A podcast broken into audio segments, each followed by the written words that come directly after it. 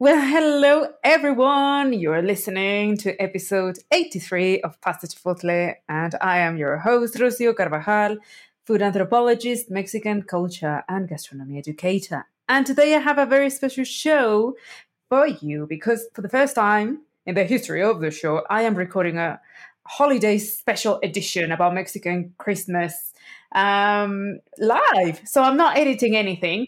And with me today is my dear, dear friend, Mely Martinez, who is a blogger, author, instructor, Mexican food champion extraordinaire.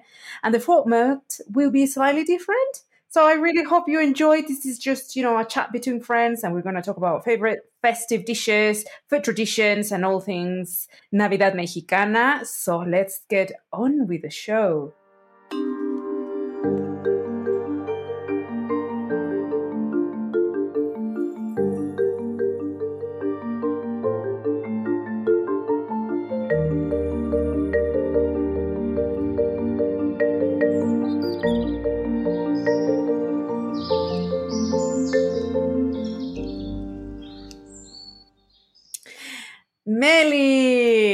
Finally. Uh, I'm so happy to, to record this. How are you doing? Good, really good. Looking forward to the end of the year. Oh my gosh, me too. This has been a very, very demanding year. Um, I mean, you've been enjoying, obviously, uh, all the uh, rewards from your first book. Hello, right? Yeah, yeah, yeah. So happy about it. Surprised, still surprised that it's still a bestseller in Amazon, and I'm and I'm like, oh, okay. I, I never thought about it, but good. People, people. Okay, like, now, now I'm a superstar. Know. No, just just looking forward to the end of the year because this is my special time for me. I love Christmas and I love winter time and it's, it's I think it's too short even the time. I want it to be longer like in Philippines that it lasts from September. They celebrate Christmas starting in September. So Really? Oh yeah, they start celebrating Christmas in September and the stores they have everything all the ornaments and all that uh, uh, and, and start having events uh, related to Christmas in September. Uh, from September oh to December. So I will be happy if we skip Halloween and we jump to to. Uh, we can start right after Dia de Muertos.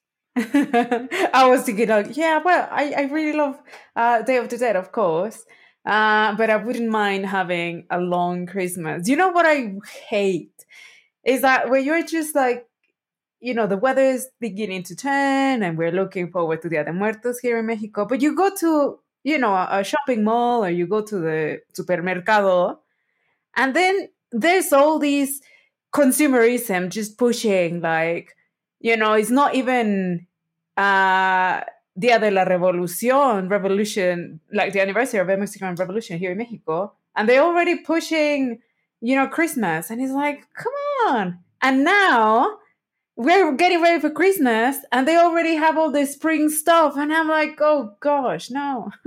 they already have the, I went to the Latin store here last week and they already have the Rosca de Reyes, the, the Three Kings bread in, in the bakery. And like, that. no, I'm not ready for it.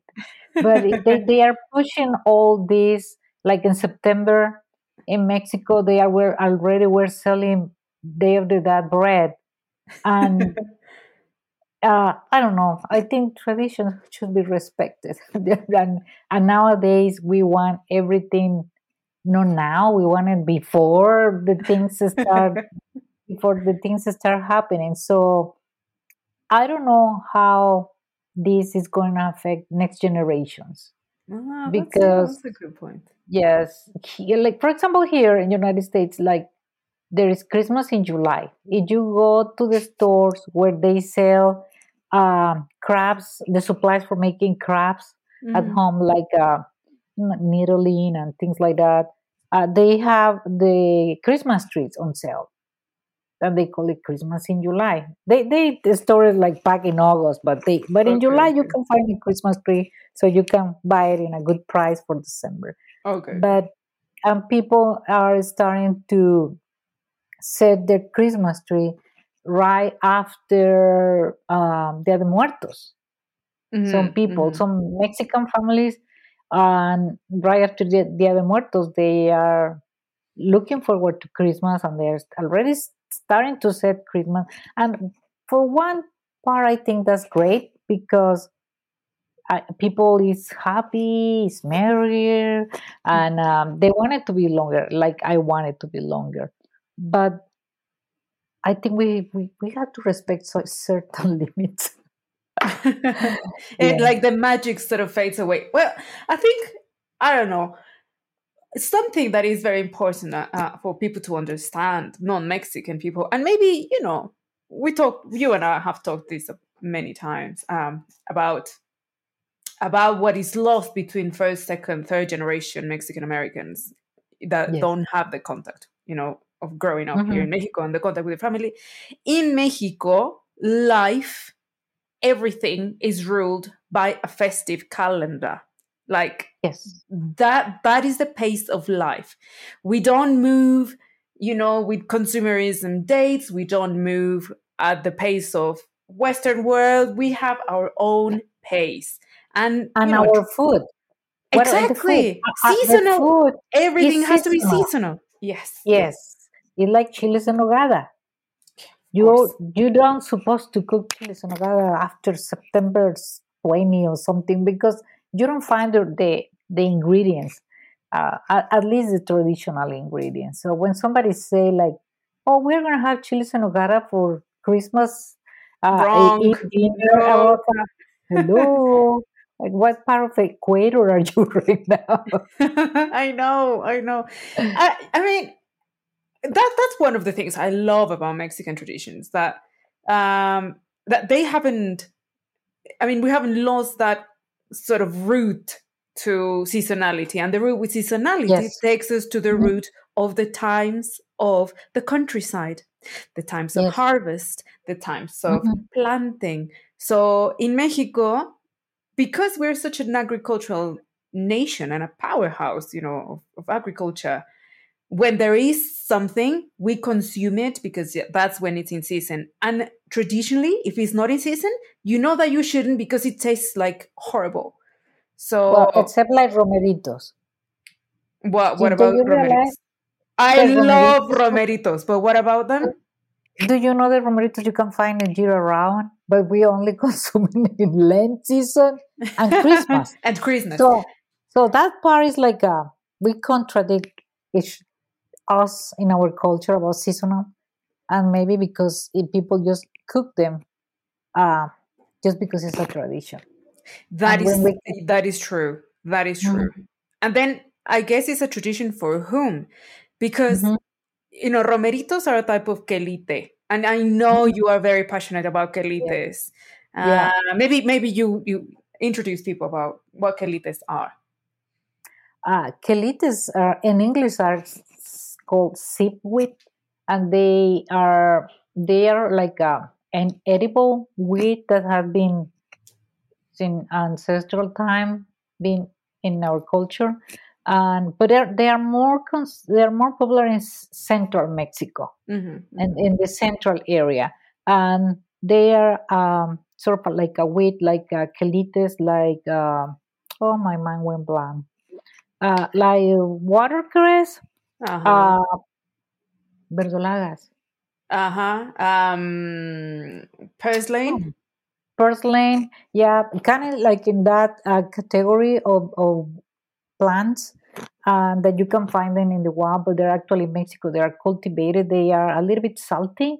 They Mhm. are they are called romeritos in Spanish because they their leaves are similar to rosemary, that in Mhm. Spanish is romero. Mhm, uh, but they are the leaves are of the romeritos are very tender and when we cook them we remove just the leaves and we discard the stems Mhm. and the way we cook it it usually is uh, mix it with mole sauce Mhm, mhm. and some people add potatoes and other people add some patties that are made with dry shrimp that is Yep. ground and then uh, you make a powder with that uh, dry shrimp and add it to a batter of eggs, just eggs that you that you mix until you beat them until they have kind of like a, a meringue texture. Well, mm-hmm. before meringue, and then you add the the ground shrimp, and then you make patties. You fry them and add them to mm-hmm. that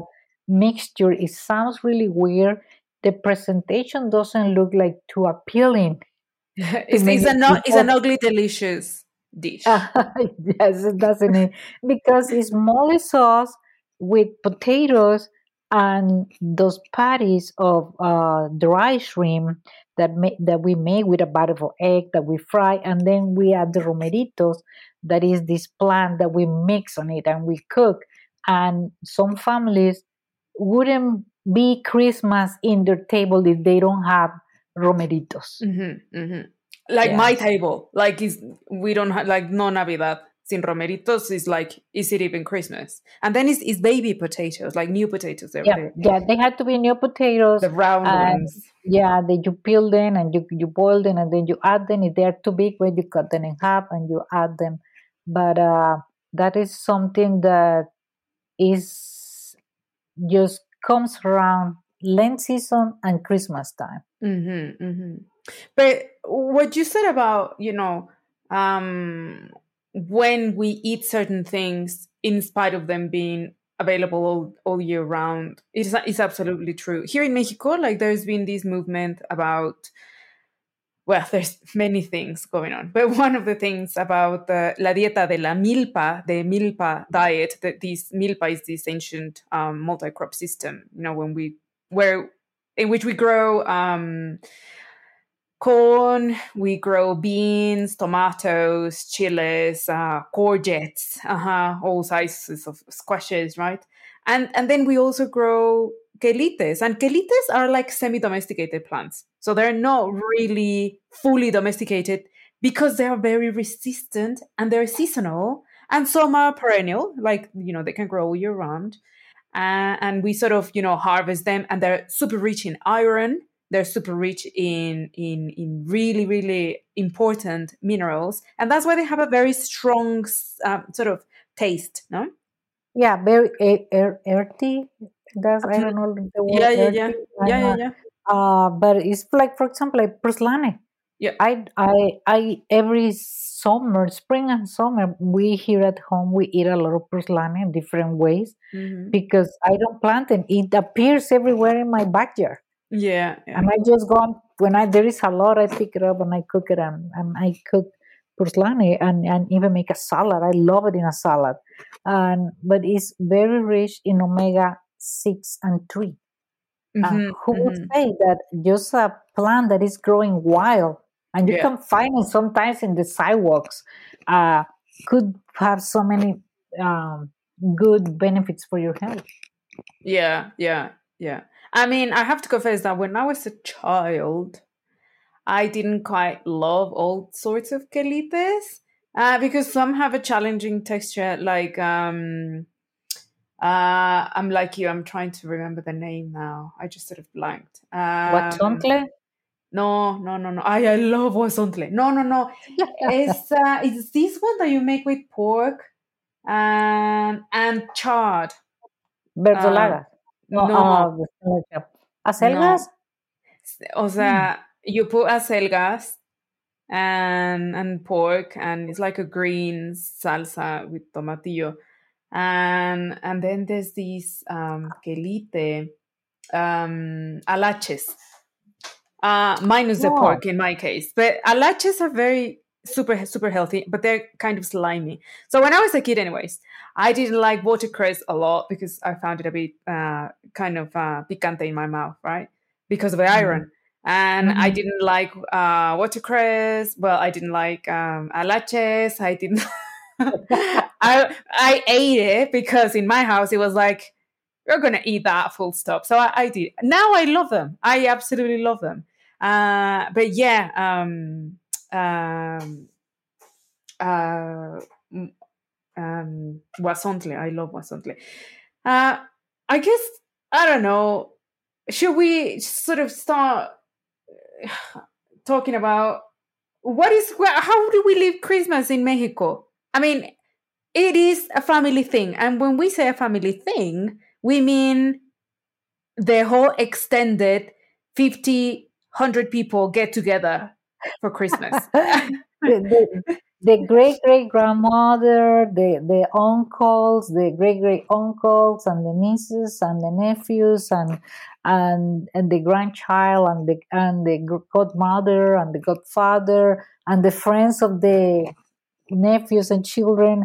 So it's it's a big celebration, and um, it's it's a big thing. And every every region in Mexico, uh, they cook different and mm-hmm. there are so many dishes that some people would think is strange to take that we eat for those special occasions like for example uh, many people will cook a turkey mm-hmm, mm-hmm. for christmas and we stuff it i heard a chef say a few weeks ago when in, here in the united states people were talking about thanksgiving you know they mm-hmm. cook the turkey and somebody asked him, Can we stuff the turkey with meat? Never. You should never stuff a turkey with meat. And I was like, Oops, uh-huh. hello.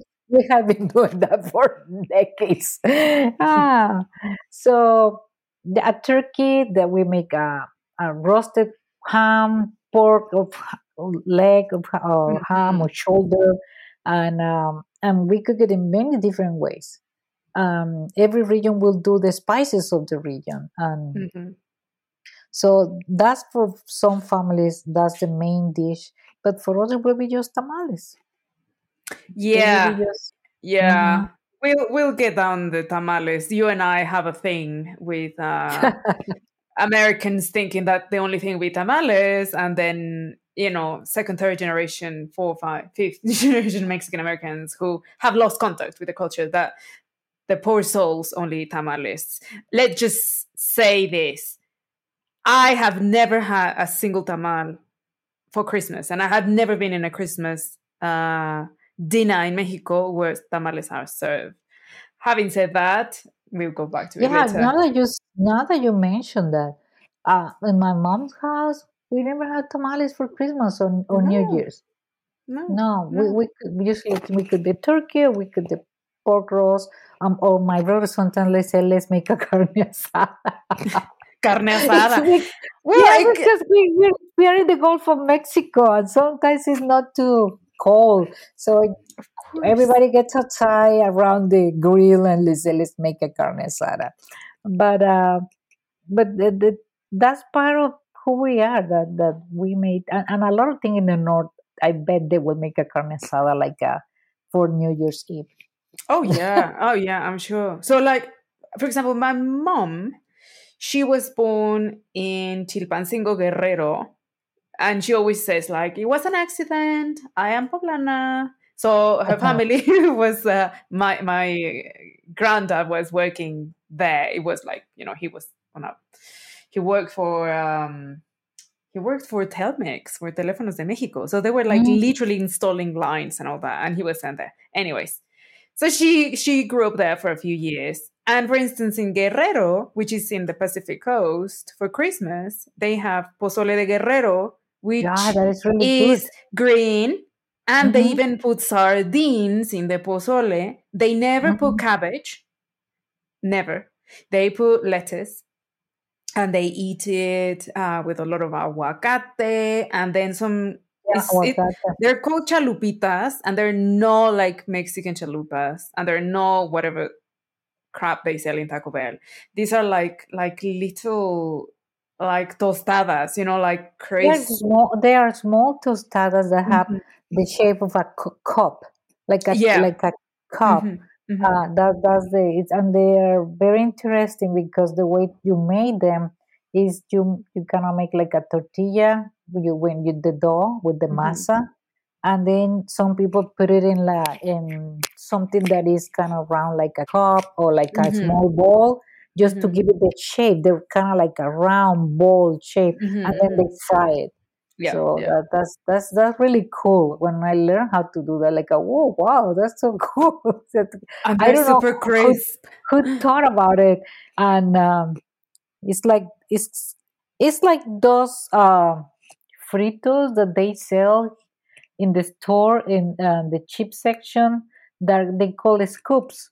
All right. they, Yeah, yeah. they they sell it to eat guacamole or salsa. Is But this one is like round, like a small tostadita, like a small Mhm. corn uh, ball that you fry. But it's Yeah, small. yeah. It's, it's like about four inches, three, three, four inches because they are Yeah, small. yeah, that's tiny. Yeah, yeah, yeah. You get like a, you know, a But that's interesting because I didn't know that they serve the pozole verde with uh, with those tostadas, And with the with the, the, the chalupitas and hmm sardines. And Yeah, mezcal because Guerrero, you know, they yeah. they uh, make a lot of mezcal. So that's like Christmas. That's like a Christmas staple. Just like hmm in Jalisco, in certain parts of Jalisco, anyways, which is also in the Pacific uh, um, coast, except sort of to the left. Um, they also have pozole, uh, pozole rojo, Or white um, pozole too, white or or, red. or pozole blanco, ajá, uh, with pork or chicken, but not with fish, Mm. which is very interesting Yeah, as I'm so interested about the white pozole in, in like for example in Guadalajara, in some uh cenadurias or places, hmm specialty places just to say the local food that they did you order a pozole and they're gonna bring you a white pozole, meaning that it's gonna be well seasoning, but it doesn't have any color, and they bring you the red salsa uh, that you are gonna add. But that's a very spicy salsa.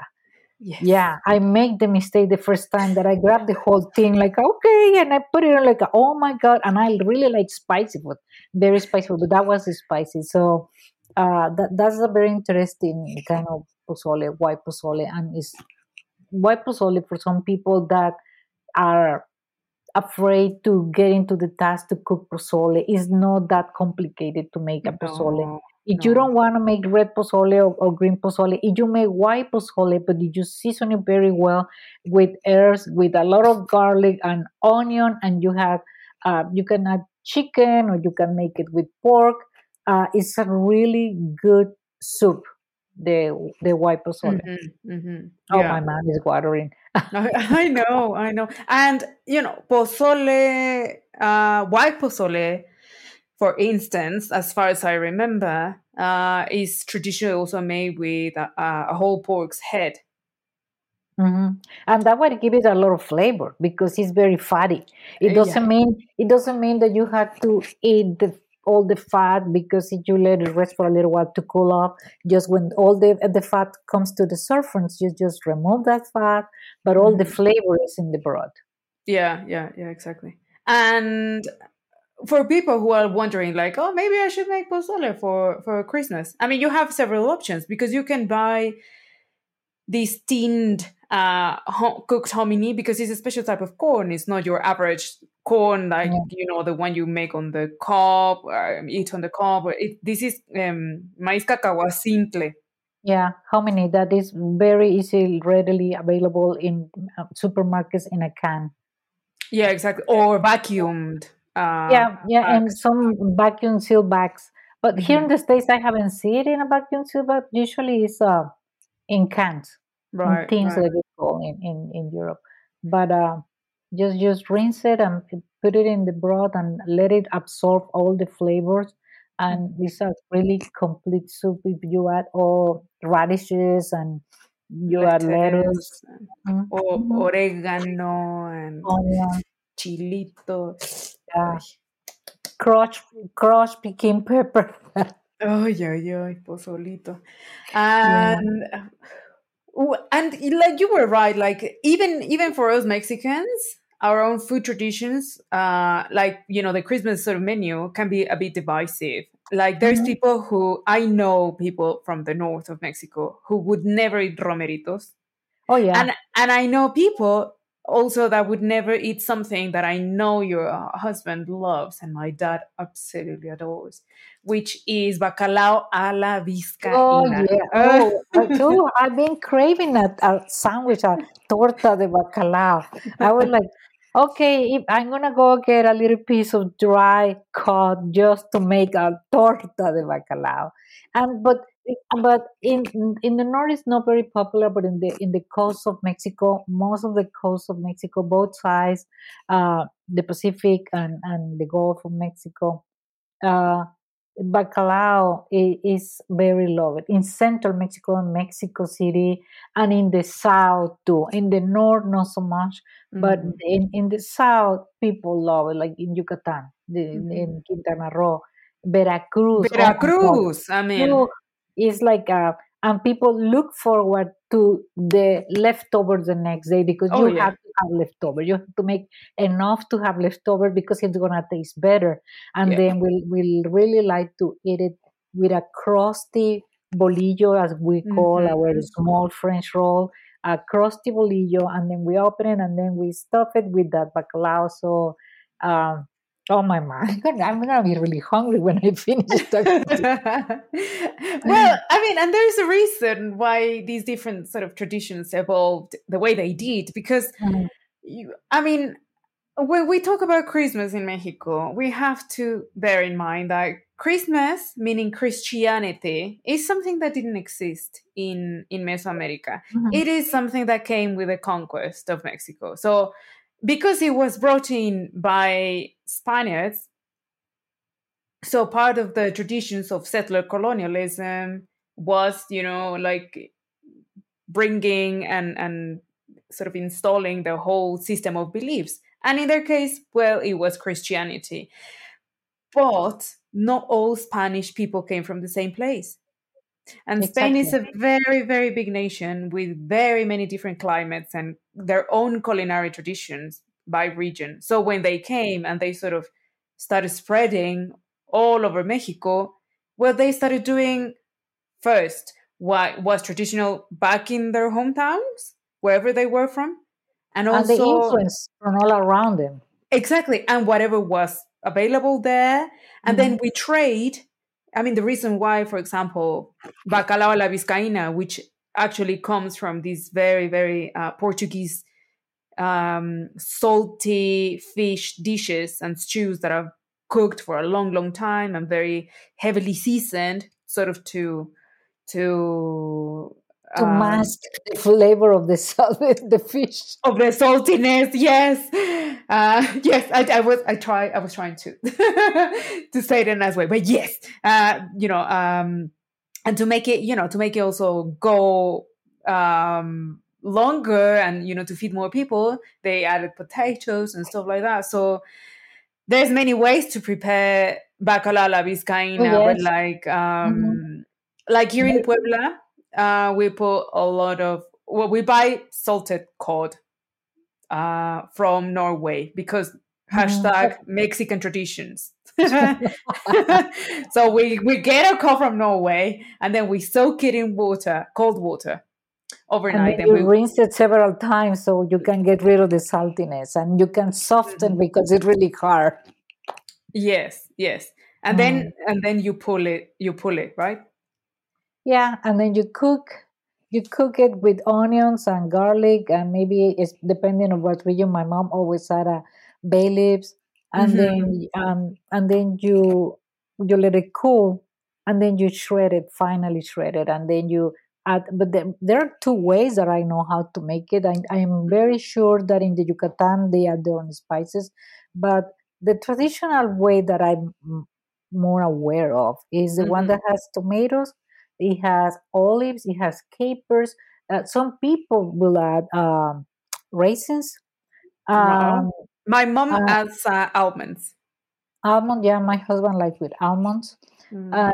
um, and some people, I I don't haven't seen so much will add like new potatoes, maybe just to mm-hmm. make it more to have yeah, to yeah, yeah. so you can feed more people. Yeah, uh, and then there is another one that I, I know from Veracruz that in Veracruz they add dry peppers, like the ancho or guajillo pepper. So ah. it's a, it has a ah. different color and, uh, and a little a slightly different taste. Not too much, but it changed a little bit.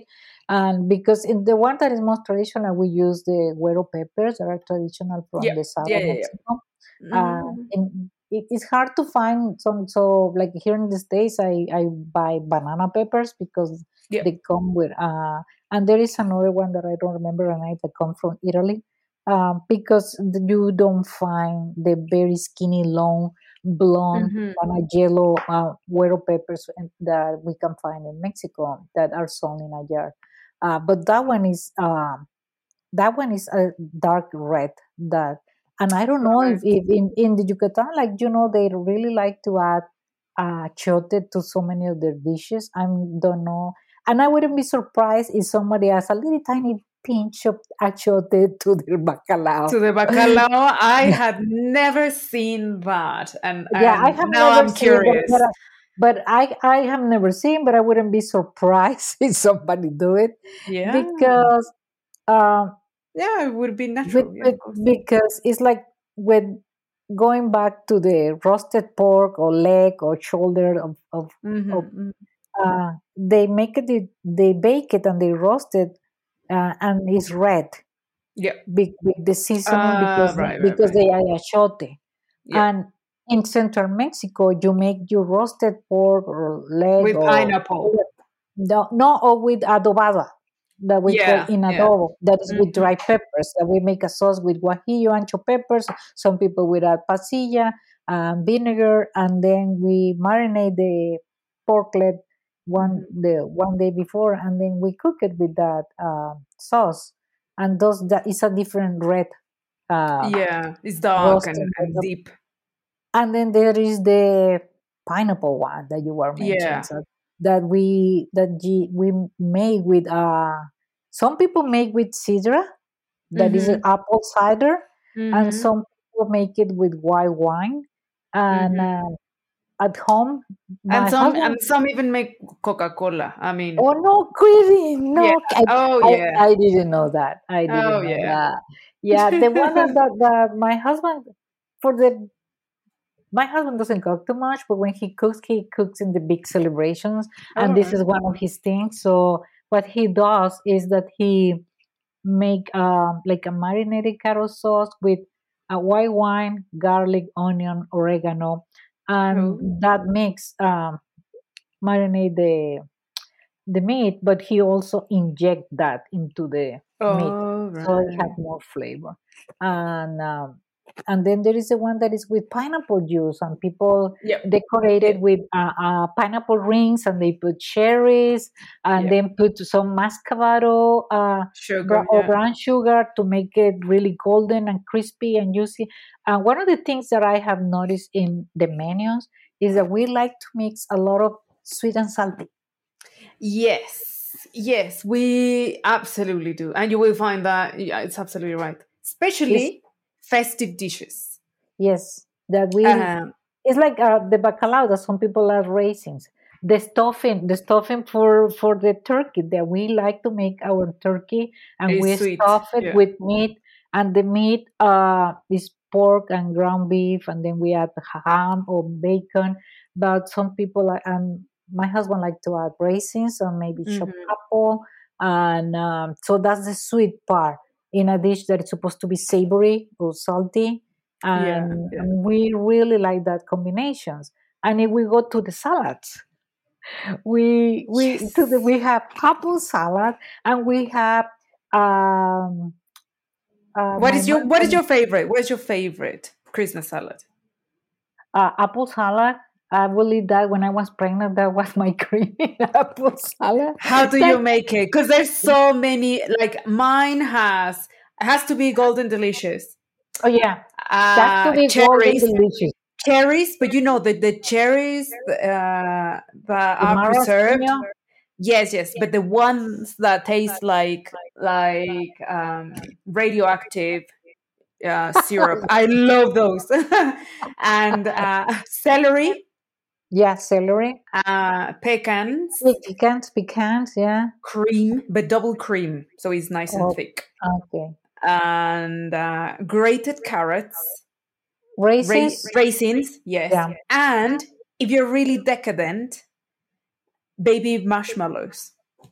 Oh yeah, I know some people because there are uh, is they uh, that's like kind of like a crossover because there is another uh Christmas dish that is, is also I think is very American or influence of United States that they put pineapple, cherries, a coconut. It's like Oh. a dessert. It's like a dessert, and they put a lot of marshmallows, and and then there was this the the apple salad that we were talking about. It Mhm. resembles more the famous Waldorf salad. Yeah, yeah, just it's a little bit like that. Yeah. without the lettuce.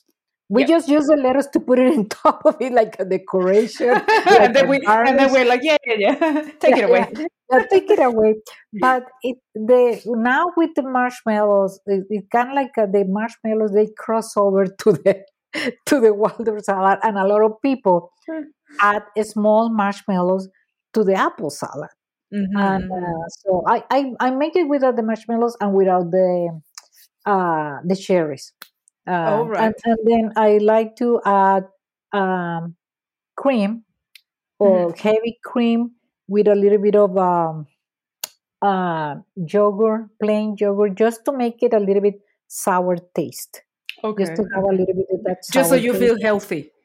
Oh yeah, yeah. And people think it's healthy because hello, we have apples, pecans. We, we and some. Do you know what other thing people add?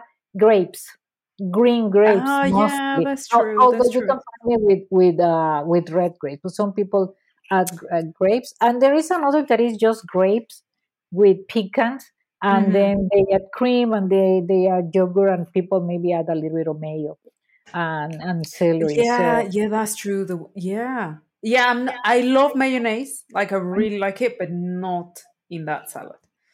And then we have the one salad that is kind of losing his his his space in the traditional I think Mexican. I, I think I know which you mean, and that The is my that has favorite. the one that has betabel. I, I, I Oh, forgot beetroot. That is my favorite salad in the, the world. the one that had beets. It has roasted peanuts. It Yep, has orange. yep. Uh, And that jicama. one is uh, that one is healthy. That one is really healthy and so It refreshing. is. It is.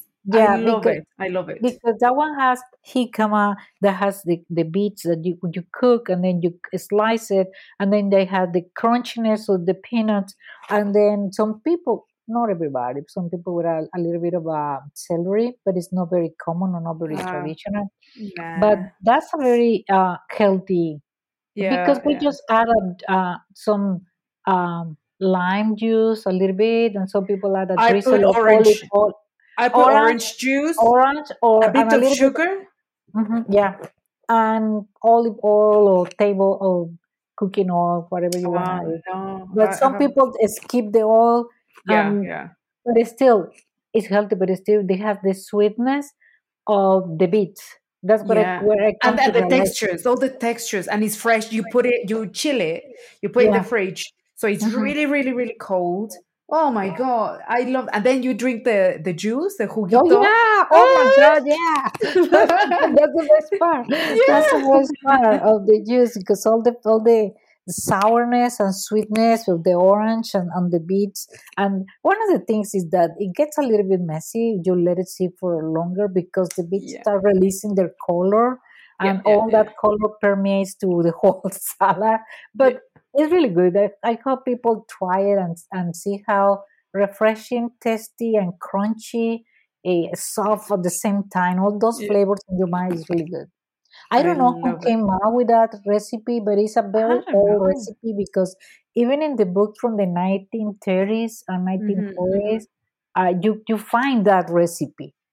They, and they call it Christmas salad. That was that was the Christmas salad. I mean, Nowadays, if you ask someone in Mexico what is a Christmas salad, they they would say the apple the apple, the apple salad. Yeah, Yeah. yeah, it's true, it's true. But yeah, Mm. no, mm, yeah, it's very curious because, for example, peanuts are from uh, South America. Mm. Jicamas were uh, domesticated here in Mexico. Beetroot obviously came from Europe, Mhm. and oranges also were introduced by Spaniards uh, here, although they're not native to Spain. Uh, but because it's a kind of almost raw salad, I mean, like, apart from the beetroot that you have to boil, it's kind of a raw salad. So it makes sense that it's uh, old. Yeah. Yeah, but I, I I don't know if it's because he has beets uh, that the new generations are not too fond of it, but uh, it's really tasty. I, I yeah, I hope people try it. I really, really, really like it. We have make a And uh, moment to bring it back. we had to to promote it to bring it I back so know, more I know. make it. So Hashtag are bring beetroot salad back. yeah, yeah, those are the salads, the, the apple salad, the marshmallow salad, the grape salad, and the beet salad. And then if we move to the other sizes, people will very surprised to find out that we eat pasta. A lot of Oh people a yeah, pasta dish baked, and baked macaron, but like the long one, not the little ones. Oh my yeah, god. Yes, it has to be a big, big tray. Mhm. Yeah, we eat different types of pastas in, in every region. is very surprising. Yeah. Yeah, that they will eat uh, the, uh, the the elbow macaroni hmm in in um, in Yucatan. They eat a soup with a penne pasta, the shape of hmm the penne Yeah, yeah, pasta, yeah. yeah. and they make a soup. Um, because they make it with the broth of the turkey because they cook turkey for for Oh. Christmas. So that's very interesting because when they make um turkey, a lot of people pre-cook the turkey in in a pot with water, like boiling a chicken. They pre- pre-cook the, the turkey and then they get it out of the pot and then they put some seasonings, including achote, that some hmm add achote to to put it into roast it in the oven. But that broth, where they cook the turkey, they use it to make a soup. Uh, that the, Oh. with with a soup that is wi- with um, the pasta shape is kind of like penne pasta. It's called plumilla. Is that plumilla hmm is pasta? Is penne pasta? Yeah, yeah, yeah. Plumilla? Yeah. Yeah, Okay. They they, they eat that soup. Pluma, sí. Uh, yeah, but they eat it like a soup. But in in other regions, we really want to have our dinner with our elbow macaroni side dish, Yeah. Or, or, or spaghetti. or spaghetti and people love the green spaghetti that is made with roasted poblanos and cream and uh, other things it, it includes onion and, and garlic but that's one of the most popular nowadays uh, i'm surprised how dishes uh, are trendy um, are Right. trendy and then disappear and then they come back Big, hmm because hmm right now you people people ask them what is the pasta dish that you're gonna make for Christmas? And they are gonna say ah we're gonna make spaghetti verde meaning the the, the pasta The, that is usually is is uh, spaghetti with poblano uh, sauce. But people some people will make it with tomato uh, yeah, with yeah. tomato and and then there is the elbow macaroni. It usually is made uh, cold just just cook the, the elbow Right. macaroni you add Yeah. cream people add hmm mayo that's and, true. and And the cube cubes of ham. cubes of ham some people add cubes some uh, cheddar cheese that we call queso Mm-hmm. amarillo uh, Mm-hmm. or and other people even add other things nowadays like pecans chopped pecans Oh, I haven't had that one. yeah and and then and guess get this chopped pineapple No, yeah, no. little little piece, little pieces of pineapple. So that's the cold version, and then we have the warm version that is very similar to the American macaroni and cheese, but we add uh, roasted uh, morrones, green bell peppers. Right. Yeah, and, be- and and it's not that we are actually roasting every green bell pepper. We just go to the Mm-hmm. store and buy the jar because it's Yeah, yeah, very yeah. popular in Mexico. We buy the jar, we drain it and put it in the blender with uh, with uh, American cheese that is similar to cheddar cheese, Cream. uh, cream or milk, Mm-hmm. and Mm-hmm. then Mm-hmm. we we make a sauce and we add it to the cooked elbow macaroni. I mean, Uh, I, I can hear the, the screams of Italian grandmothers, but you know what? yeah. I mean, that's that's that's that's that, that's it. Deal with it. especially when they add pineapple. I know, I know. But like here in Puebla, I mean, I love green uh uh spaghetti and whatever. Uh but I think it's far more traditional red. Uh red baked spaghetti uh with grated cheese on top. But you know what kind of cheese? Um um cotija, which is very salty. Okay. hmm So we, we put and also crumble it. So you have like Okay. little Yeah. lumps hmm and and then curly parsley Yeah. hmm uh, and and we bake it, so it's kind of dry. Uh, lasagna we make uh, Oh, for. Christmas. Mhm. Canelones, you know Oh, the, wow. this uh, Mhm, stuff, and it's very elaborate. Like mm, poblano dinners are tend to be very formal, Yeah. actually. All these Uh, dishes that, that that now they make like a cold macaroni soups, those are like from the uh, they start getting popular. I I think like around the fifties. mhm. Maybe no, I don't think they maybe before a little bit, but nowadays people prefer to eat those kind of things. That they don't have too many uh relation with uh, traditional Mexican food because Right, right. people will see like more Americanized. But that's because of the influence that we have being a neighbor to the United States and also the convenience. A lot of people try to cook things that are convenience and that are easy for them to make. I'll tell you what my grandma Rebecca would say. Those are huevonadas. I mean, that that's for lazy people. Come on. I mean, make an effort. Christmas is once a year, and Yeah, right? yeah, exactly. Like, wait, I was just thinking, like what you said earlier about, uh, you know, what is lost, the traditions that get Mhm. lost.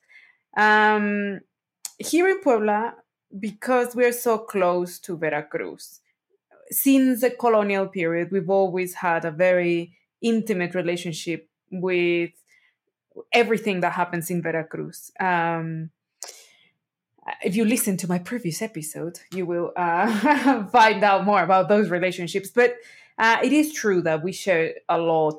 Um, and one of the things is that because all the all the trade that came from Spain that Mhm. came via the North Atlantic and entered the Gulf of Mexico entered to Veracruz and from Veracruz to Puebla and from Puebla to the City of Mexico Uh, and everywhere else. So of course we had like a very uh, first-hand uh, sort of influence with everything Spanish, and that's Mhm. why we are so so Hispanicized in many ways in our food still. So Yeah, you, that you, your, your Puebla uh, has the biggest uh, colony of, of Spaniards. Yeah yeah yeah even today yeah Mhm. And like when I was a child, I remember for Christmas, especially my dad's uh, father, who was from Alvarado, Veracruz, uh, we used to have turron, Mhm. like Oh, yeah. Mhm. like a million types of turrones, uh, soft and crunchy and all sorts. Um, chestnuts. It was not Christmas without chestnuts. So Hmm. my granddad used to bake them. Um, and then grown-ups will always drink uh, uh, sherry, brandy, eggnog, because people, we're grown-ups. Yeah. Rompope, aka eggnog in Mexico, always has alcohol. There's no such thing as non-alcoholic eggnog. I mean, what are you, Yeah. five? No, grow up. That is the entry alcoholic drink for Mexicans. What was your first drink in Mexico? Your first alcoholic drink?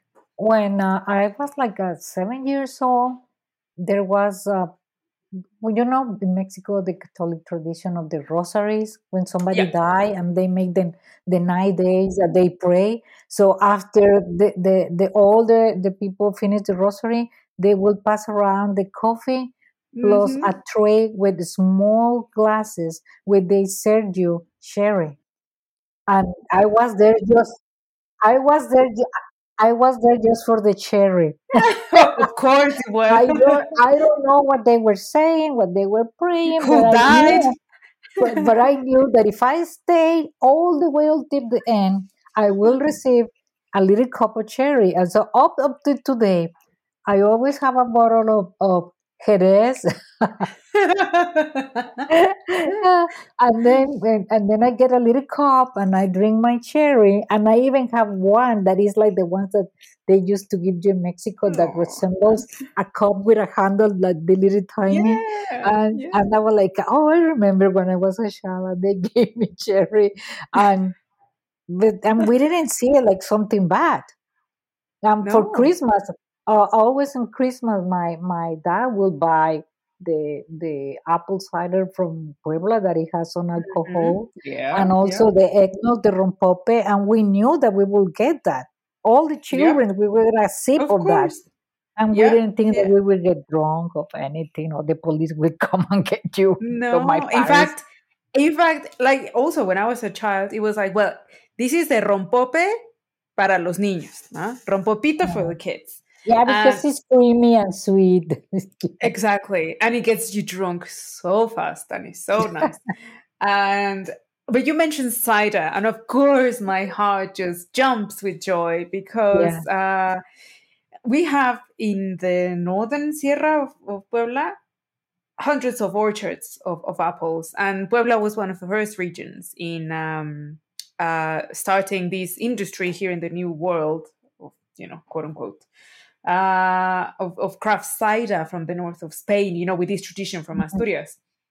So I don't know if people are aware uh, that here in Mexico, for Christmas and New Year's Eve, I mean, Mhm. we drink everything and anything before and after. But when it's like midnight, we toast with cider.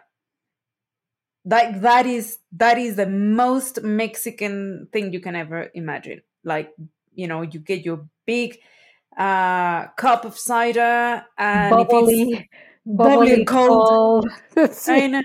If it's if it's Christmas, then you have to you know toast and then hug absolutely everyone, even the chairs. Like you hug everyone. Mm. and then if yeah. it's New Year's Eve, you drink and also you stuff your mouth with your twelve grapes, don't you? Mhm, yeah, yeah. With the tray at, at the ring of the bell, every time the bell rings, you you eat a, a grape. Yeah, Red or or yeah. or But l- the, green.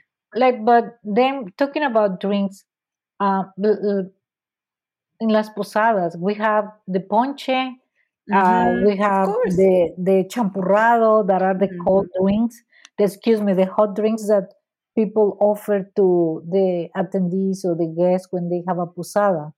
And um, Arroz con leche. um, yeah, and ponche is one of the most seasonal things that you will find in around this time because you can make champurrado all year around, but you cannot make ponche eh, like in August because you are not going to find all the ingredients no. like the tejocotes.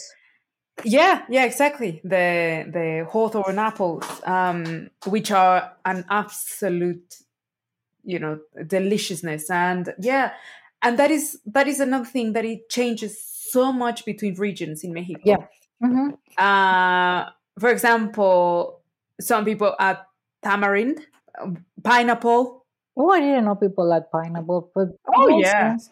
It makes sense. If they if they can find like the tamarind or the hibiscus, uh, one of the things with the with the tejocotes that are similar to, I will say they are similar to crab apples because of the shape and the size. Mm-hmm. Um, we don't actually eat it raw. We only eat it cooked in the ponche. Or some people, they I know that, that there are some places in the state of Mexico that make some kind of liquor, but usually they also make candy. They make Yeah. dulce Yeah, we preserve piloncillo. them. We preserve them here Yeah, with, Puebla. Yeah. Uh, but talking about adding them to the ponche, some people peel them. They Oh, I cook always them yes. and peel them, and other people don't. And uh, I think we have an argument about that some time ago. Yeah, a, a, a Yeah, while yeah, ago. yes, I mean, it wasn't yeah. it wasn't as much of an argument. It was like No, some people a do it right and some people do it wrong. So this is the two of us are right. always, mainly always. So this is the thing, people. If you see a post on Instagram or any blog that says like, "Oh my god, I'm gonna make my Mexican ponche," and it has unpeeled tejocotes, they don't know jack about bleep. I mean, no, that is a no, That, no, that no. will be me. That will be me because I don't peel it. Well, peel them because my my abuela will say, you know what she will say, and uh, no, we we always peel it, and then there is an art in peeling it because you have to sort of simmer it, them in Yeah. hot boiling Mhm. water so they sort of loosen, and then when you peel it, you begin from the bottom And because very carefully, don't remove any if of you this. pinch Just the skin. Yes, because tejocotes pellizcados or pinched uh, tejocotes are the worst. They don't look nice. No, and it's just horrible. So They they need look nice. they need to be soft and and yeah. Um. So peel your tejocotes, people, and they. Okay, we haven't even said what what punch fruit has. So, okay, I'll talk about my recipe. It has sugar cane. It has uh, tejocote, obviously. It has prunes. It has raisins. Uh, I like it with apple. My mom is not a fan of apple. I'm like, deal with it. I like apple. Uh, guava. Mm, Uh, guava is a must. The guava a it, it has to have. Yeah. And depending, sometimes I like to flambe the pot where I'm making um, the, With, the, the with what? With rum or With with, rum. aguardiente? Oh, with rum. whatever. Actually, yeah. I mean, usually rum, but you know, it can be whatever. So I just like you know put some a splash and then you just lit it and right Mhm. and and piloncillo cinnamon, cinnamon. Cinnamon. Um, piloncillo is like jaggery. Well, it is jaggery. And well, then water, and then you just boil it and boil it and boil it and boil it, and the and the whole house smells oh my wonderful. god, yeah, it just it's Christmas. It's. Christmas, right? Yeah, yeah, yeah. That's that's what we that that just your recipe is kind of the same like mine. I use the same thing. Uh, sometimes I add hibiscus flower, and sometimes I add um uh, Tamarind. tamarind, and Mhm. sometimes I add both. Um, uh, one of the things that we used to do with, in the last couple of years, I I have stopped doing it. But as soon as it start getting close to uh, Christmas, like two weeks, we always have a pot simmering with Ooh. uh, ponche. We love to drink ponche, just like like it's a tea. like it's a Yeah, tea. and and it has Yeah. well going back to the beginning to talk to eating seasonally and what you know nature provides. If you if you drink ponche in this season, you will get all the vitamins and all the nutrients that your body will need to survive the cold months and you know it will it will improve your your immune system it's this super loaded you know uh vitamin c vitamin d. It's just it, nature is amazing. And uh Yeah, because just just start with a huge pot, and then you fill it with water, add cinnamon, add the, the piloncillo, and then uh, let it simmer until the the piloncillo melts, and then you start adding the the tamarind that it has a lot of vitamin C. mm, The guava has a lot of vitamin C. Have mm, more vitamin C than orange and lemons yeah and apples. Some people add even at pears, and then the tejocote. Um, the prunes hmm and the raisins. Um, I like to add a lot of the fruits in a big, big um, clay uh, cup, hmm and then drink all the ponche. And then at the end, I eat all the all the, all the fruit fruit with a, spoon- with a with a spoon. And um, and, and and sometimes I just refill the pot, put more water, and keep adding fruit and keep adding cinnamon, and uh, it lasts for days. And I hope people try it and give it to their guests, especially this year that is colder than usual. yeah And uh, because it's a very welcoming uh, drink and it's different and it tastes delicious. super Uh, it, healthy it, for people that have never tried, it it will be something different to offer than cafe, than coffee, hmm hmm than, than coffee. Of course, if, you want to and you uh, add, add a little splash of rum, yeah yeah for or the tequila, yeah yeah that so it will taste even better.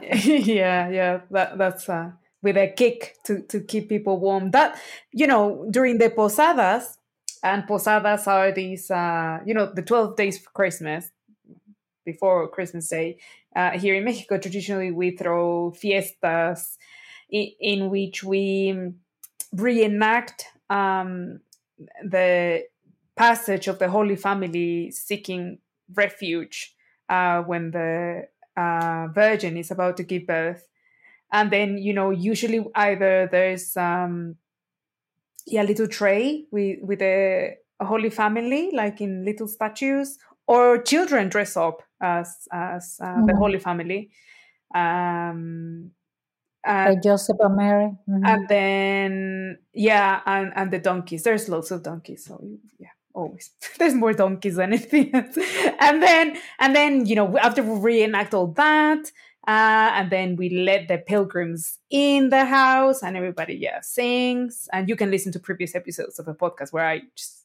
talk about that. Explain. um, and then but then we break piñatas. And it's always these uh, star point piñatas the traditional ones not the american donkey made up crappy thing. No no no.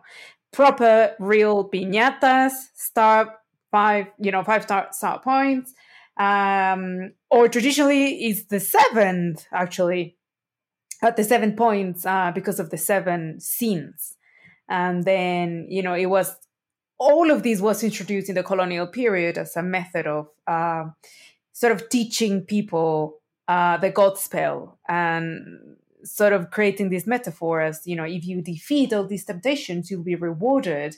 And then all the sweeties you know fruit and what have you will come out of the piñata and that evolved into what we have now. So no, we don't break piñatas every given opportunity. We save it for very special occasions, traditions just for Christmas and birthdays. And um, and And then the stuffing that goes inside Oh, in yeah. those piñatas is also seasonal because Yes. we add small small apples that are Mhm. still in season. We add uh, tangerines. yeah, We add peanuts. We add. Uh, some people used to add a small jicamas. yeah, But baby It's, jicamas, it's, yeah, it's a sugar cane, uh, sugar cane, little sugar cane. Uh, Yeah, so you you had to be watchful when you you break the piñata that they are not gonna fall in your head and kick you. But uh, those those are the fruits that are on season mhm. in, the, this time of the year, and those little candies that are round that have a sh- shape like eggs that are in a light color. I don't remember. Some are with some have an almond inside, and they are have like a pink. They're they're called colación. Colaciones, but I, I'm trying to think of the name in English because I don't know if there's a name in. English. So it's like candied. similar. It's candied peel. So it's like little bits of um, orange peel, uh, like the skin of the orange, and almonds as well, and peanuts, and they are coated in sugar many, many, many, many times in like this kind of um, syrup. So it hardens, and they dip them like hundreds and hundreds of times, and then they color them in a in a you know pink, white, yellow, Pastel whatever. colors. Yes, Yeah, and and so pastel you when you put in your mouth and you know start sort of sucking it, it takes forever to to melt. Yeah. So you you always end up biting through it. These are old fashioned sweets. I I love I think. Yeah, will they come? I think they will come from Spain. They came from Spain because uh, in Muslim tradition, uh, which of course they ate a lot of citrus fruits, and they were the ones who introduced sugar cane into Spain. Uh, The same that to Rome. they they used to candy these peel. So this is something that uh, is as Mexican as uh, it can get because it's Muslim. So thank you, uh, Muslim people, for that. And you were saying about the sweet things, uh, you know, s- things that are savory and that are su- um, sweet that we like in Mexico. And that also comes from Muslim uh, and Middle Eastern traditions of because you know these were people that lived in the desert and they they dried meat very often so they had to reconstitute it and, and cook it in stews for such a long time and they added dried fruits and nuts Uh-huh. and they will Okay. like in a To tagine balance the flavors. I yes and they will just like with the cod and Mhm. certain spices. Mhm. In this case, they will sweeten it with dried Mhm. fruit. And as it cooked, it released the, the sweet flavor and it ended up very tender. And that is what Spaniards learned from them, but also in medieval Europe, when all the silk routes started bringing spices. Uh, the diet changed and many festive dishes changed because for them, wealth was associated to the ability to buy these dried fruits and spices. And spices. So Mhm. for in for instance, uh, mince pies in England, which I don't ne- Mhm. I don't really know if they are popular in America in the US. No. Uh, so mince pies is um, mixed dried fruit and candied. Uh, I'm sorry, and um, orange peel and uh, lime and limon peel. Well, they, they make something like a fruit cake for for Christmas, but it's not very common nowadays to make it. Right. That you add all the all the dry fruits and then you Yeah, make a very is medieval. That is absolutely yeah, medieval. a very spice cake, and then Yeah. people soak it sometimes in wine, and Mhm. and then later like uh, um, I will say I wouldn't say like marinate, but it's kind of like that for several days or some weeks. Oh, huh. yeah, yeah, yeah. people. Yep. So yeah, yeah. the, it's, it's, it's the flavor is very Rich. strong. Yeah. Yes, yes, yes. Fruit cakes and, and Christmas pudding and all that, they all come from these old traditions. So in Mexico, uh, we also sort of inherited this uh, combination of sweet and savory. So that is how we codify flavors. For us, Mhm. savory has to be balanced with sweetness. Yeah, we don't need it spicy in Christmas. no, we don't need it spicy. food. no, not that, then not that much. No, no. And then we have the champurrado that, that a lot of people like, especially because it's a very fortifying drink and uh, it's a rich because it has the chocolate. Uh, Masa. but mm, yeah, the, the corn, although nowadays many people prefer to buy the commercial. Uh, the, uh, the cornstarch ready-made mix, no? the cornstarch ready-made mix and it's surprising one time somebody a long time ago somebody sent me an email saying that's no atole. I didn't know the atoles were made with masa with corn masa. My mom always made it with uh, cornstarch. cornstarch. Go, well yeah but people still make it with corn masa especially in the in the in the rural areas. That's that's for some of them is the breakfast. Yeah. it's just to make a just to make a drink with with corn masa. But that's another thing and and people don't make it very often It- it- we just make it uh, for for christmas for las posadas for la rosca de reyes Yes. and um, and sometimes when you are cold but it's not something that we drink every day No. Well, if you're a, a student like I am, so in in good Spanish, that's an estudiambre because we're always short of money. So even if Well, you're you live in Puebla, and Puebla has a a, ve- a, um, a cold weather um, most of the year. So Uh, but it's also super weather, cheap. I mean, it's if it's cold and it's you know it's uh you're on the on the run. You know you're you're running from you know one place to another. You get off the bus, so and and then you get a torta de tamal and you're you're champurrado. champurrado and a champurrado, and you are good to go for the whole day. You don't need I to eat anything else. You don't there's, need to eat anything else. there's your your three thousand calories for the day. You have some left over for the next for the, for the next day. and Yeah, and Yeah, we you were like, uh, no, desserts, mana. Uh, we're forgetting buñuelos, mhm. super important. And uh, Yeah, uh, here in Puebla, um, also uh, polvorones, which I, I bought you. Well, I, I, yeah, I did buy you some, didn't I? Polvorón sevillano. oh yeah, yeah, yeah. Mhm. So that's yeah, the- it's a lot of people. A lot of people make like, especially in the north of Mexico. I see that they are more um, found to cookies like uh, uh, these cookies that, that they call uh, pecan cookies, or Right. in here in the United States they call it uh, wedding cookies. Oh, but then we also have the one that are made with pecans that are dusted with uh, confectionery sugar.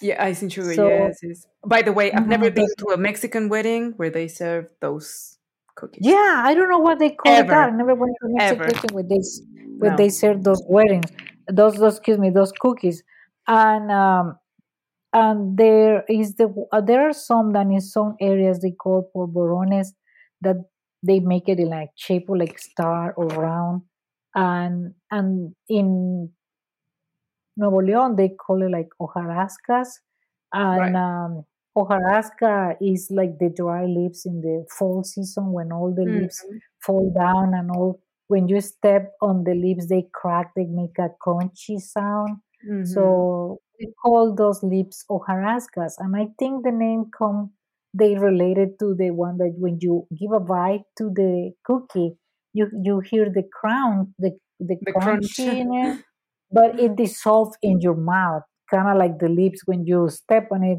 It make a sound, and then they break in a little pieces. So it's the same that happened with with the with the hojarasca.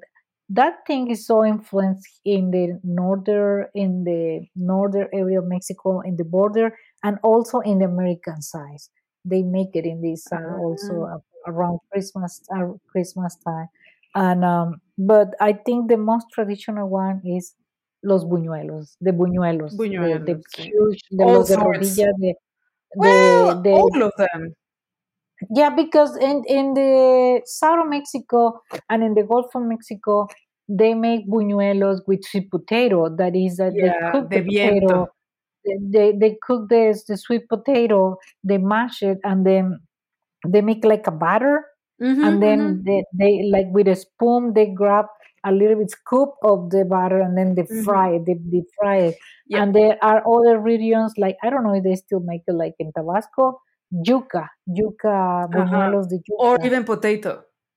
Yeah, and um, but the round ones that are the most popular, and then the the the The mo fritters that we call the viento, the one that yeah, use the mold, the the molded one that ones. use Yeah. uh the molded ones. They they have become very popular lately because of the those. internet.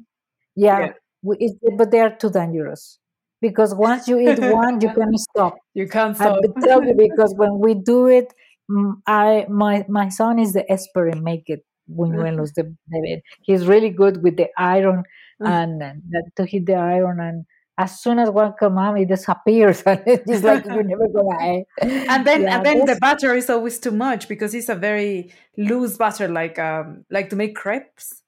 yeah. Um, Uh-huh. so it goes on yeah. and on and on and on. Yeah, you like uh, when I'm gonna make it. And but that is you know what? That is a very good uh thing to, to do with children. You just being be very careful. Just being Mm, because you are you are frying in a, a hot hot oil, but uh is and the irons is what they call in Europe rosette.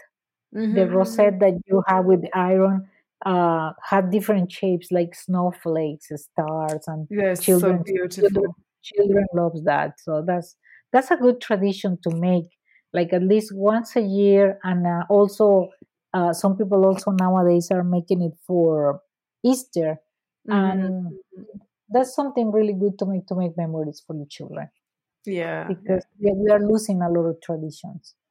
Yeah, get them get the- I mean the only way to to keep food traditions alive is just to engage young children in the cooking, not just the eating. But speaking of children, um I don't know if people are aware that here in Mexico, Santa has not always been the main bringer of of presents because here in Mexico, traditionally, we send letters to the three wise men. So we actually wait until Epiphany Day on January the 6th to get big, big presents.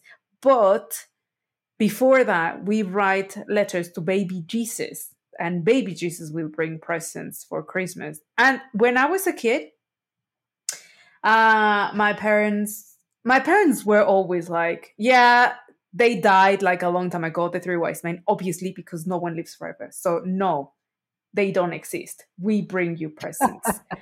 but let's Oh, pretend that is not the case. And we were like, okay, that's fine. And so we we played along.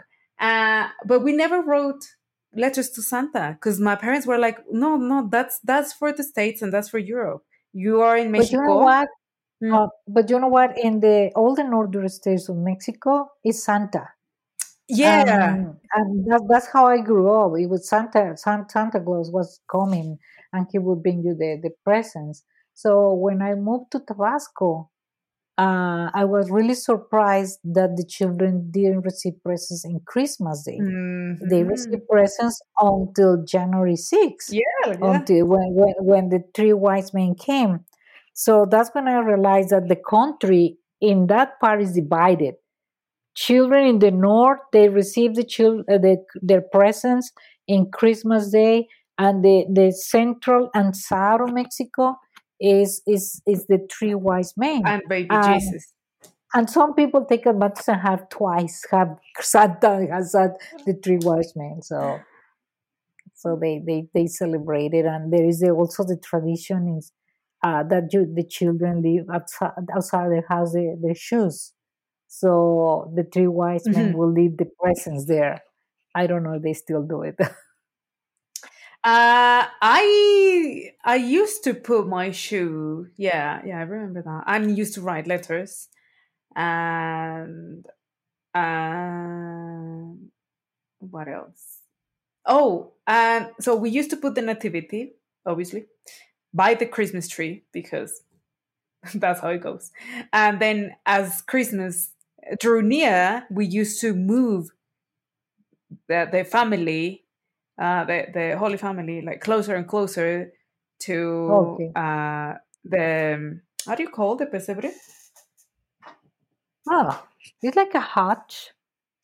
It's like a Yeah, hutch, like a make, makeshift hutch with a uh, where well well actually it was a manger. It was when it Yeah, where, where where the cows and the yeah, like like a the, where they sleep.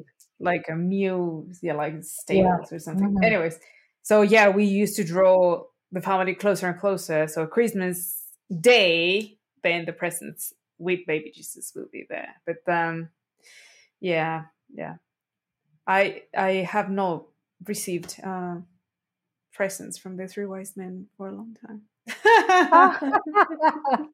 well, just give it to yourself. I just did that last year. I just. I just gave myself a present that I wanted when I was like nine years old, what was that? What was that?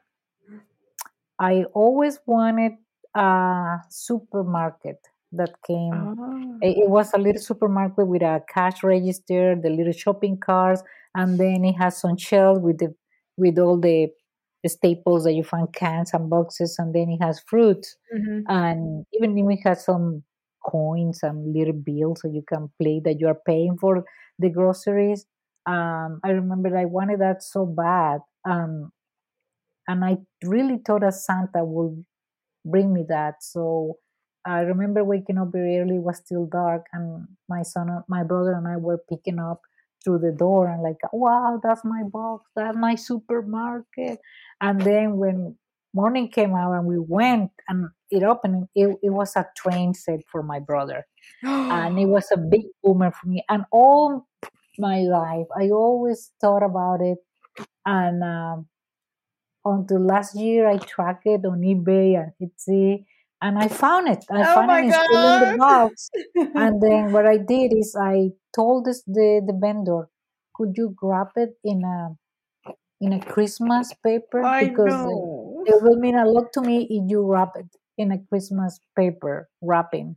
And she did. She said it, it was in Canada where I found it. Mhm, mhm. She sent it to me, and uh, I didn't open the box because I know there was a present inside. So I Yeah. went to Sunday morning, and then I was like, okay. I got all really excited, like a kid in Christmas morning, Oh. and and I opened my present, and there it was. There it was. It's my supermarket, and just to think about it, it made me really, really excited because I was something that I wanted, and uh, it, it was a dream for me and i get really happy when i see it so because i have it because i i have it yeah. Was That yeah. my, my son took a picture of me in my jammies and and i was like i, I was so happy opening that present uh, Oh. because that was a present that i waited so long and i didn't know why i didn't think about buying it before but i think it was the time was the time it has to be. Yeah, Yes, I think it has to be that. So I, I got my present. My nine year old was so happy. Oh, that is so sweet, nine year Mely. old self. Well, wouldn't that be nice if people decided this year to hmm get themselves uh, a present? So my my uh, present that I never got, uh, which I eventually did uh, as an adult, was a magic oven. Oh, yeah, I remember those. Obviously, I grew up in the 80s, and in the 80s, yes, yes, yes, yes. So these magic ovens, uh, you will put like a little cake mix, like a pancake mix, um, in a little round disc, and then you will put it in one side of the oven, and it had a freaking light bulb, and the light bulb will actually cook the cake in I don't know five minutes or so, and then it will come out on the other side. You pull it on the other side, and every year I don't know for how long, I used to write let, uh, this letter to the three wise men, like "Por favor, I was such a good girl. I want the, that's the only thing I want," and I was like, "And you can bring me whatever else you want, but I want my magic oven." I really don't know why my parents. I mean, I'm sure I asked, but like, um, you know, I always go really cool presents. I always got books and I always got like um uh, I don't know, cool things, but not that that I really wanted. So about uh uh I don't know, like uh 7 6 years ago, my mom we never had an oven at home. And I think that's why I always wanted an oven. We always had just like because in Mexico it's not common for all houses to have an oven. Hello, at least it wasn't um people didn't really bake it wasn't that common Bake, yeah. We are not such of a baking no uh, gastronomic culture. no no no Mm. because We are not. We are more into grilling than in i know or long you or know cooking. Uh, cook, cooking outdoors or some sort of, but no, no, no no no baking. no baking. We buy we buy you know we have bakeries so it's like why? So anyways uh my mom bought this uh oven uh cooker with an oven um and she was like well pinky here's your oven. You can bake as much as you want. And i baked and baked and baked and baked and i was the happiest girl ever.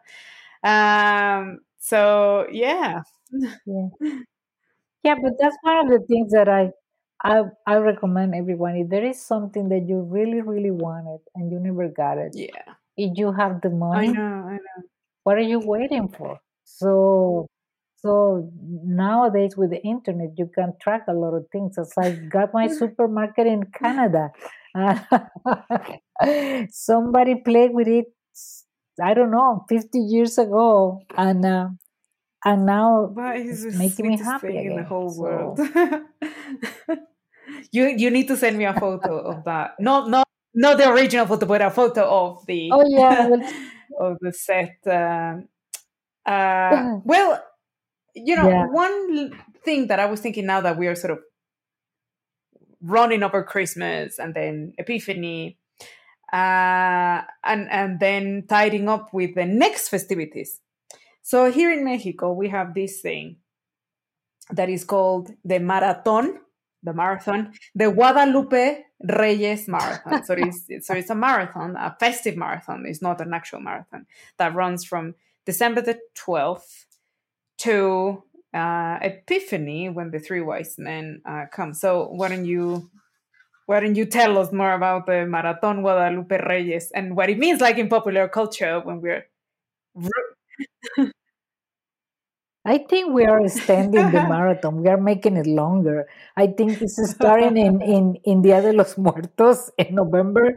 People are start eating tamales in November, and we call it Guadalupe Reyes because December 12 is the celebration of the Virgin of Guadalupe.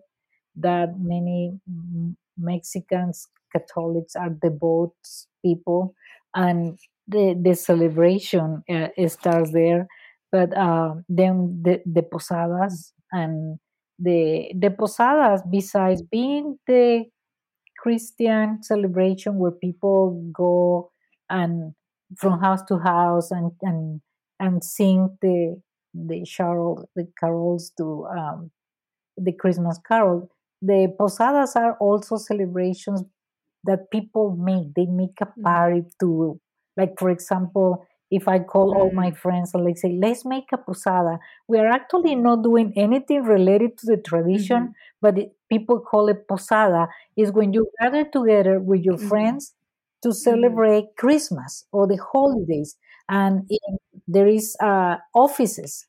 The or in the office, for example, they make the Christmas Mm. dinner, the this Christmas dinner that some big companies they make it in a huge banquet Mhm. places or salons Mhm. and uh, and we call it the posada we, we call it the posada and and um, and we eat and, and there is a lot of, of these parties that we call the posada because uh, my friend is going to have one with all her school uh, friends and then we're going to have one for the family and then i'm Yeah. going to have one with all my coworkers and then people say oh i have like three posadas in one weekend i don't know if i'm going to make it because there is a lot of celebration and as close as at christmas we get Mhm. the more parties there are and then you have the neighborhood posada and uh, so there are many holiday parties that we just call posada and um, that it doesn't have to do anything as i said with the tradition. But in all those places we had food and most of those places we have pozole it's one of the main in, in I guess in the table is the pozole. Why? Because it's cold it's winter time and we want something that is warm and comforting. We we have Mhm. pozole we have champurrado we have ponche and um, tamales and things that keep us warm we we we want things that are that are hot and um, and then we have Christmas Eve. In in United States, Mhm. people celebrate Christmas Day. The day they celebrate. A lot Mhm. of people have lunch or early Mhm. dinner in the 25 that is christmas day but in mexico we celebrate it with a very late late dinner in christmas eve some people have dinner at 9 p.m Midnight, and other people wait until 12 o'clock. I don't know why but i don't know i don't have a stomach to eat at midnight. And then we, we eat the turkey with the roasted pork leg Or or everything we we the mentioned. pozole or the tamales uh, or everything we mentioned, all the side dishes, and then the next day, because we made sure to make enough to have leftover, because the next day the family is gonna come to grandma's house, to mom's house for the leftover, and we, that we call el recalentado, and that one is always better. And the family come in the jammies and the most comfortable clothes, because the day before we were Yeah. very fancy, wearing our very best for Christmas Eve, but for Yeah, we're all uh, Christmas. Day is more relaxed, I think. Yeah, and then one of the things we made sure to have, and the the bakeries have a hard time keeping with the demand. Yeah, We bread, have a lot of tortas, tortas, bolillos, teleras, breads, bolillos. teleras. Yeah, it- the- uh, our is- our version of French bread, but they are small. Uh, so because the Mm, next day we are gonna make tortas, we're gonna make the sandwich, we're gonna make it with mhm. turkey, we're gonna make it with bacalao, we're gonna make it with uh, the pork, and some people is gonna take some home. And then from there we jump to New Year's Eve. To New Year's Eve, we also celebrate. United Mm, States they don't celebrate like we do. Uh, people when people say celebrate is because they are going to go to mhm. a hotel or to a dance or to a restaurant that is going to have a nice dinner. But in mexico we celebrate Yeah, it the same way that we celebrate yeah. christmas. It's as important as christmas. We make a big dinner um, the the meals mostly are the same. So if you cook maybe turkey in christmas well you're Leg gonna cook yeah. uh, uh, ham or, or chicken or lamb or another thing different. And um, or tamales or pozole. And one of the things is that in the northern part of mexico and in some part like for Mm, example the chiapas they make tamales. They, they really like to make tamales for for new year. And besides other things because the next day you just reheat it and you eat tamales the next day.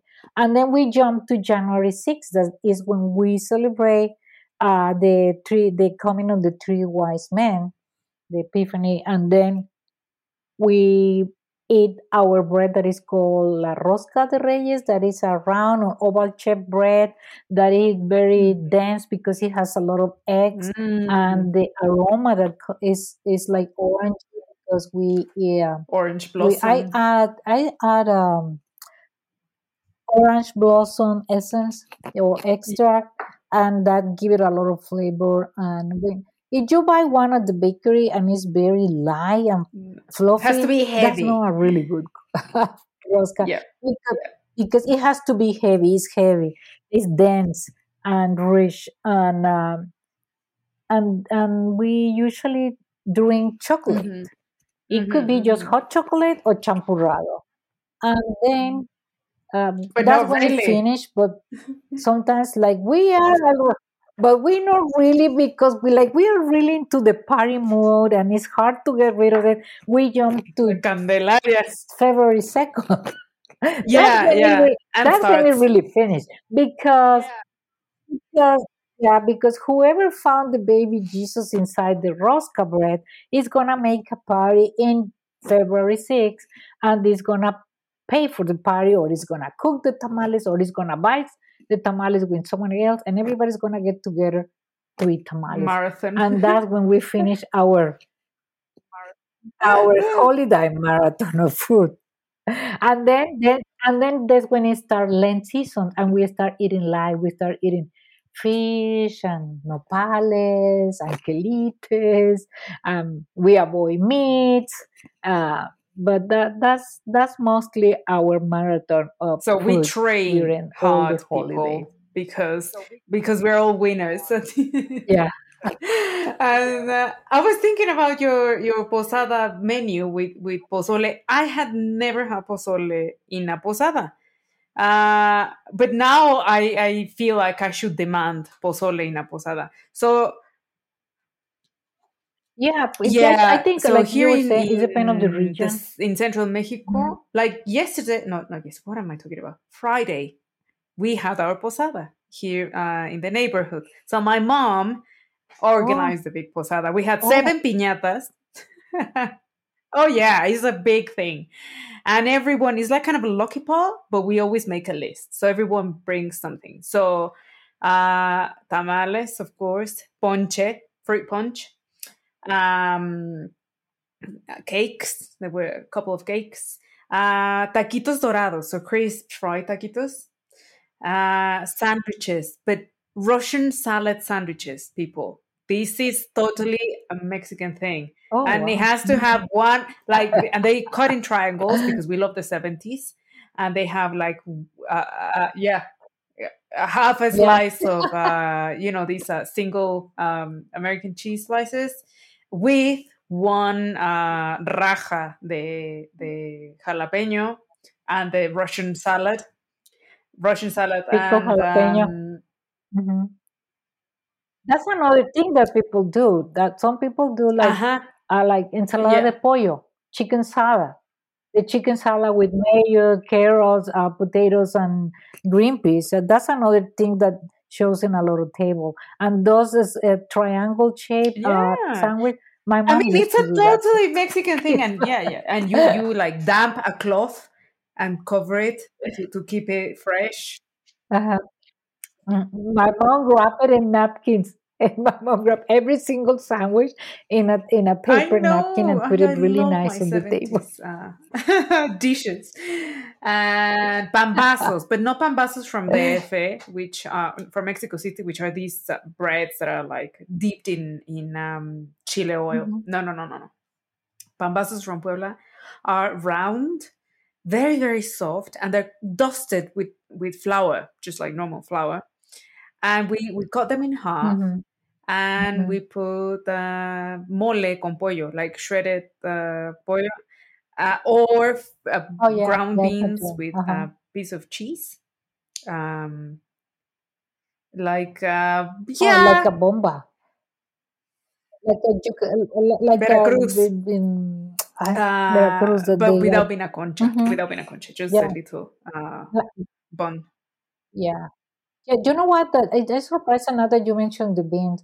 Is uh, is It's Oh, surprising that uh, some people would consider, yeah, some people would consider beans to be uh, like a very humble uh, kind of meal. But uh, yeah, in Yucatan, they in some tables they serve black beans, refried black beans, the way they make it, that they, that they make a puree and then they strain it, that they're really good. And uh, in the Gulf of Mexico, when people make tamales uh, for New Year's Eve, they serve it with a side Mm, of yummy. refried black beans. And so Yeah. And in Central they come to Mexico, ayocotes. Oh, yeah, and in in uh, in Nuevo León, they make uh, some of the most delicious uh, beans tamales are Mhm. uh, pinto beans tamales, uh, but they are seasoning with an adobo sauce, the, uh, and they they give it also color to the dough, Ah. and they put a lot of cumin. They put a lot of cumin, and surprisingly, they are Mhm. really tasty. They are very small. They are like an inch thick, and they are very small, I've but they are so I've good. never So, had and they are them. beans I've never Of course, they them. make pork, but uh, And if oh, there's they are one good. Legume I They're good. love with all my heart are frijoles. I'm a frijolera, like I, that's my, I love frijoles. Mm. You know what? You know what? That some people think that that's just an insult. Uh, Is- that, that was Santa calling. yeah. you know what? Uh, people uh think that calling you frijolera or beaner is an insult because some people have called me that. People have sent me Idiots. messages through Instagram saying you're a beaner. And like that, wow, and I love it. And you know how much I love my beans. I'm very proud Especially of. Very proud of. They but they uh idiots. But yeah, yeah, I love yeah. frijoles. Like honestly, and uh my favorite leftover. Let let's. Uh, we've been going on forever, and obviously we can go on uh, for much longer. But let's begin wrapping it up. Favorite leftovers. Mine. Let's let's do a number five. Num right? Uh, top five. So I'll go with my number Okay. Okay, from bottom top. Okay, number five. Uh, Russian salad. Leftover Russian salad from the fridge in my jammies. Big hair, spoony. Right, open the fridge. Yeah, that's no, no, without The one chicken, that just the chicken, Russian like chicken salad? potato, carrots. Ah, just the Um, potato. Okay, yeah. okay. So that's five. What's your five? Yeah, yeah. My five will Oh, be roasted pork leg to make a torta. okay, good, That would good. be five. Yeah, yeah, yeah. That's the bottom. Yeah. That's the bottom. That's at the bottom. Uh, That's the bottom. number four. I number four. I like no no no that is that is nicer. Um yum, yum, yum, yum, yum, yum, yum, yum. wow. The, mm. you know I like um I like uh I like the apple salad a lot. A lot. And and I like it when when Mm, you put it in the too. fridge and it sort of hardens a bit, the, the cream. Yeah, and, and then Yeah, you sort of it, it again does. standing Uh-huh. there by the fridge. It's like a gremlin eating uh from there. So that's my four. What's your 4 Mm. Yeah. Mm-hmm. Well, my husband cooks turkey. He loves to cook turkey. He makes a special deboned turkey Oh that he yeah, I removes the. Bones and stuff it with meat. And uh, what I really Uh, like yeah, is the well, yeah, I stuffing. I don't like the turkey.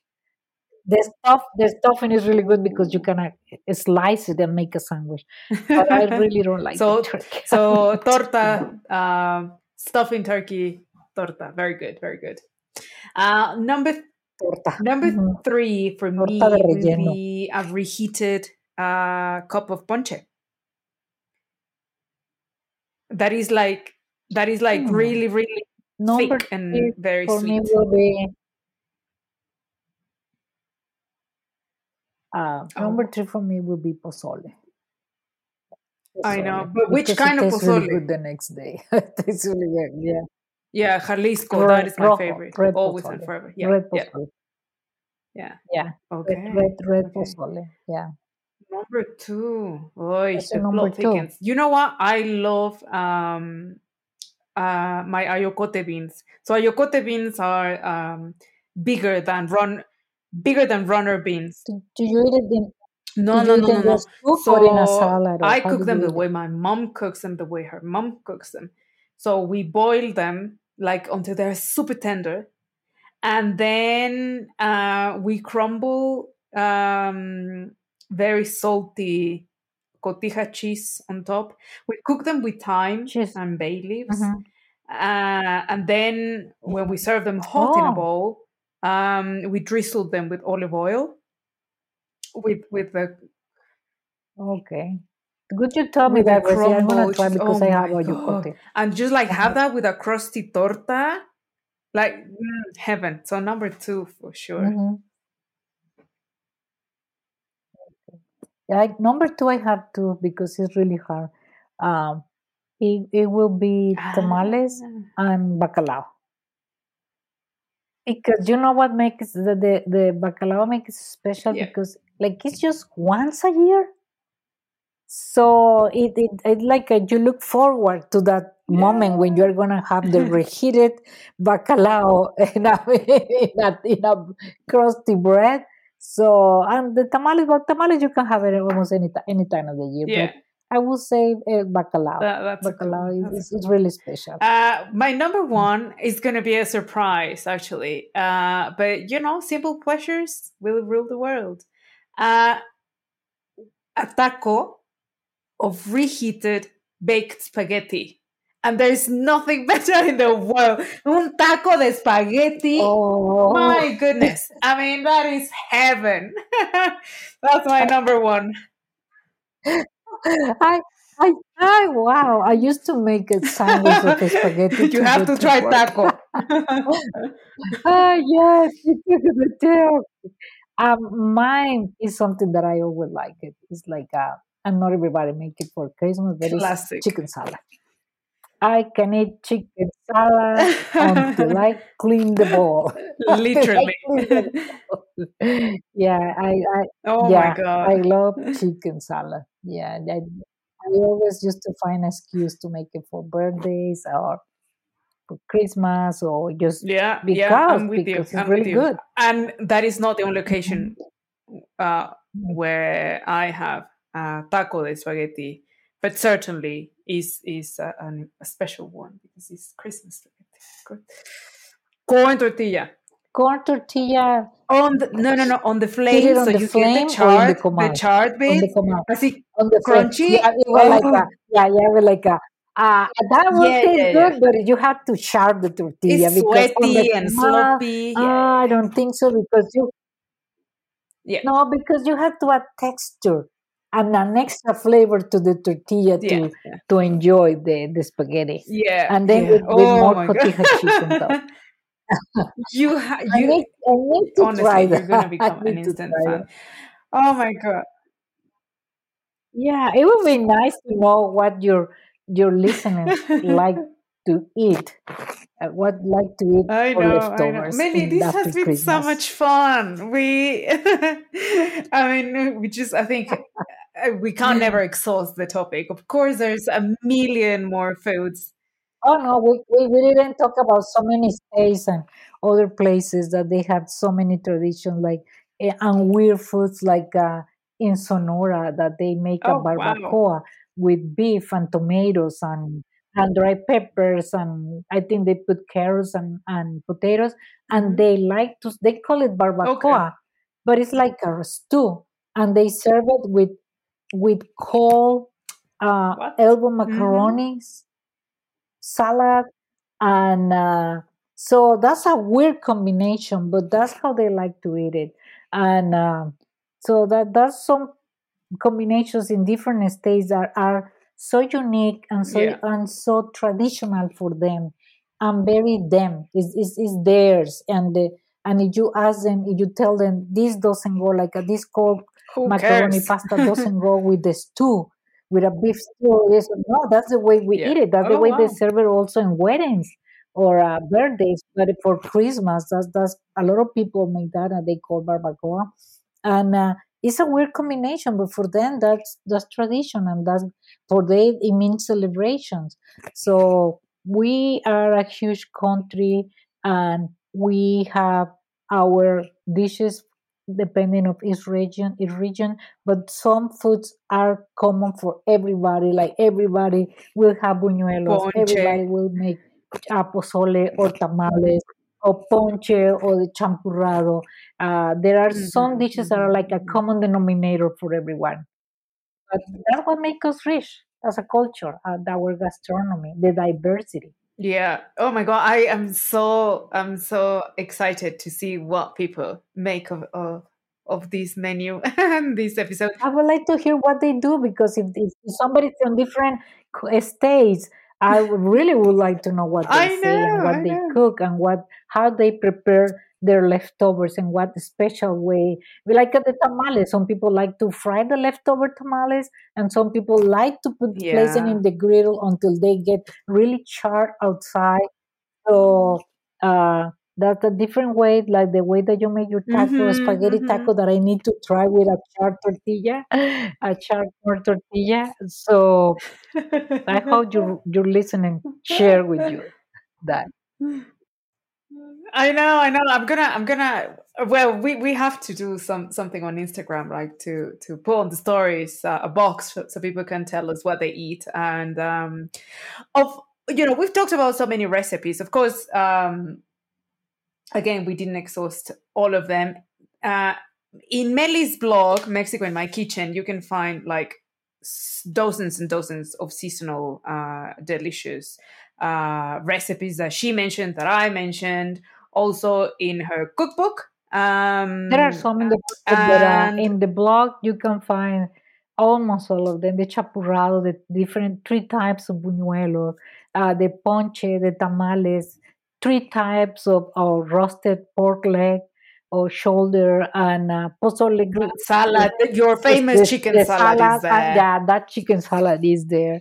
So I know. and the bacalao. I have the Yeah. Veracruz style bacalao and the Central Mexico bacalao. So if you want to make bacalao, and if you are someone that like fish, uh, you're gonna love that. Uh, and like strong, proper strong flavor.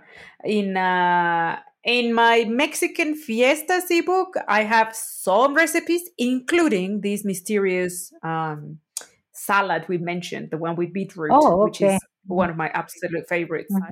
I love that one. You can find also my recipe to make uh, rosca de reyes, bacalao, the way my mom makes it, uh, ponche, the way I make it. So there are you have a lot of options where to find a recipe. Yeah, yeah, yeah. Like you won't, you won't uh, run out of uh, ideas. And I will put all the links, obviously, uh, for Mely's blog, Mely's book, my ebook. Uh, and and please share with us. Uh, share on Instagram. Send us messages. Tell us what you eat, what you're planning to eat, and uh, and I think that that's you know where to find it all. You know, all comments and all that. Um, uh, and check on your podcast app the links and in the description, etc., etc., etc. Mely, this has been amazing, so much fun, and Yeah. uh, and it was like it was like our pre uh, uh, Christmas uh, kind of gathering. Yeah, yeah, and it's nice that we talk about all the foods that we really enjoy. And and now I'm hungry. I'm Me too. I'm gonna go find some taco or something. Thank you very much for the invitation. It was a pleasure and I really enjoyed it. oh, thank you so much. And uh, well, I'll send you a virtual hug. Feliz Navidad to you and your boys. And I can't wait to have a rosca with you in a few weeks. Yeah. Thank you. I love you so much, Mely. I love you too. Bye